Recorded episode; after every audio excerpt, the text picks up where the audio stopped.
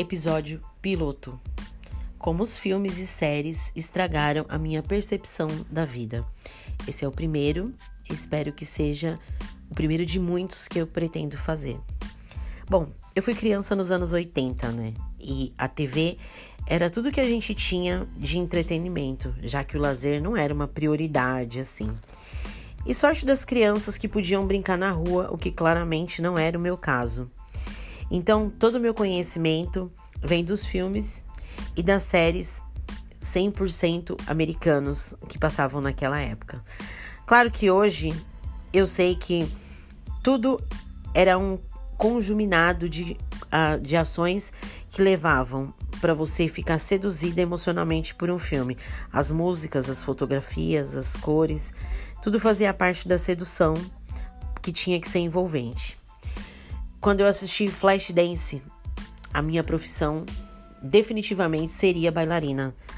Porque eu adorava ver a Alex dançar, mas eu queria ser uma bailarina como a Alex.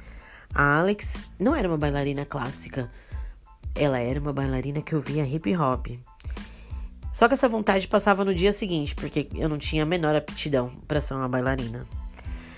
É, o meu idealismo veio através do Luke Skywalker, que cumpriu a sua jornada, é, mesmo que fosse lutando contra um pai ausente, o que também tinha muito a ver com a minha percepção da vida, porque eu sou filha de mãe solo.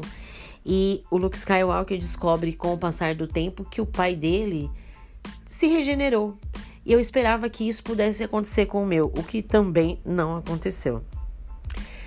No amor, no amor a situação foi bem pior. O caso foi bem grave, porque os filmes que eu vou citar agora transformaram a minha vida amorosa tão decepcionante, porque o meu parâmetro era Bonequinha de Luxo, Casablanca, Amor Sem Fim, Greasy, Xanadu e Menção Honrosa para Garota de Rosa Shocking, que por sinal é um filme que eu não concordo com o final, mas eu concordo muito com a trajetória da mocinha.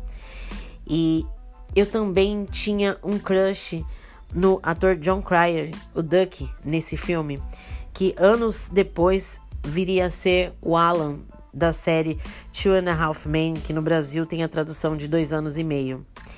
E esse parâmetro me acompanhou um pouco, eu diria muito, porque eu engravidei logo após assistir o filme Titanic.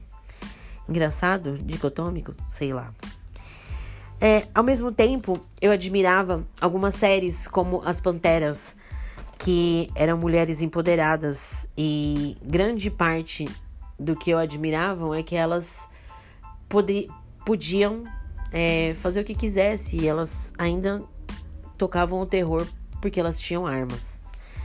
Bom, eu fui induzida a ter esse pensamento e era tudo que eu acreditava. Só que no final das contas a gente cresce e vê que o mundo não pode ser baseado nem numa série, nem no filme dos anos 80, o que é decepcionante.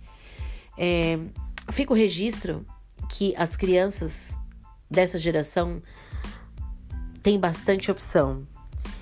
É, a gente que foi criança nos anos 80 tem muita coisa que falta, falta magia Muitos podem nos considerar sonhadores barra lunáticos, mas era o que a gente tinha para assistir. Bom, esse episódio foi curtinho porque eu ainda tô em fase de adaptação. Talvez o próximo eu fale bem mais. Espero que vocês gostem das minhas percepções do mundo. Um beijo, até o próximo.